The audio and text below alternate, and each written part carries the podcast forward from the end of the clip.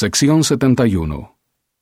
Revelación dada a José Smith, el profeta, y a Sidney Rigdon en Hiram, Ohio, el primero de diciembre de 1831. Historia de la Iglesia, tomo 1, de la página 238 a la 239. El profeta había continuado la traducción de la Biblia, con Sidney Rigdon como su escribiente, hasta que se recibió esta revelación, ocasión en la cual se suspendió temporalmente dicha obra a fin de que pudieran cumplir con las instrucciones que se dan en esta revelación. Los hermanos debían salir a predicar a fin de calmar los sentimientos hostiles que habían surgido contra la Iglesia, como resultado de unos artículos publicados en los periódicos y escritos por Ezra Booth, que había apostatado. Versículos del 1 al 4. José Smith y Sidney Rigdon son enviados a proclamar el Evangelio del 5 al 11.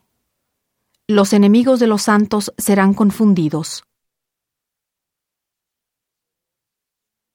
He aquí, así os dice el Señor a vosotros, mis siervos José Smith hijo y Sidney Rigdon.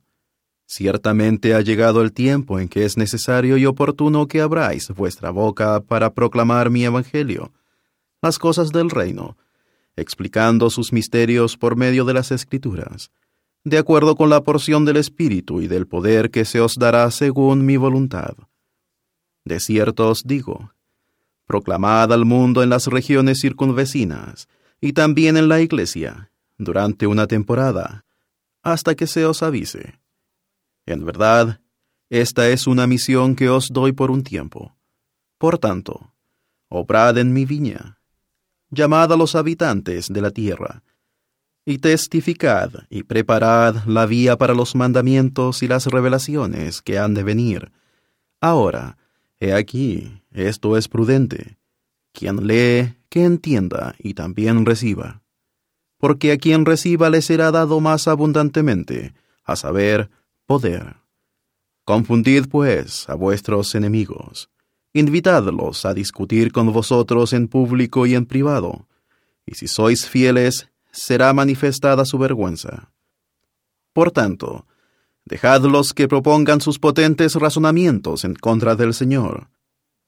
De cierto, así os dice el Señor, no hay arma forjada en contra de vosotros que haya de prosperar. Y si hombre alguno alza su voz en contra de vosotros, será confundido en mi propio y debido tiempo. Así que, guardad mis mandamientos, son verdaderos y fieles así sea. Amén.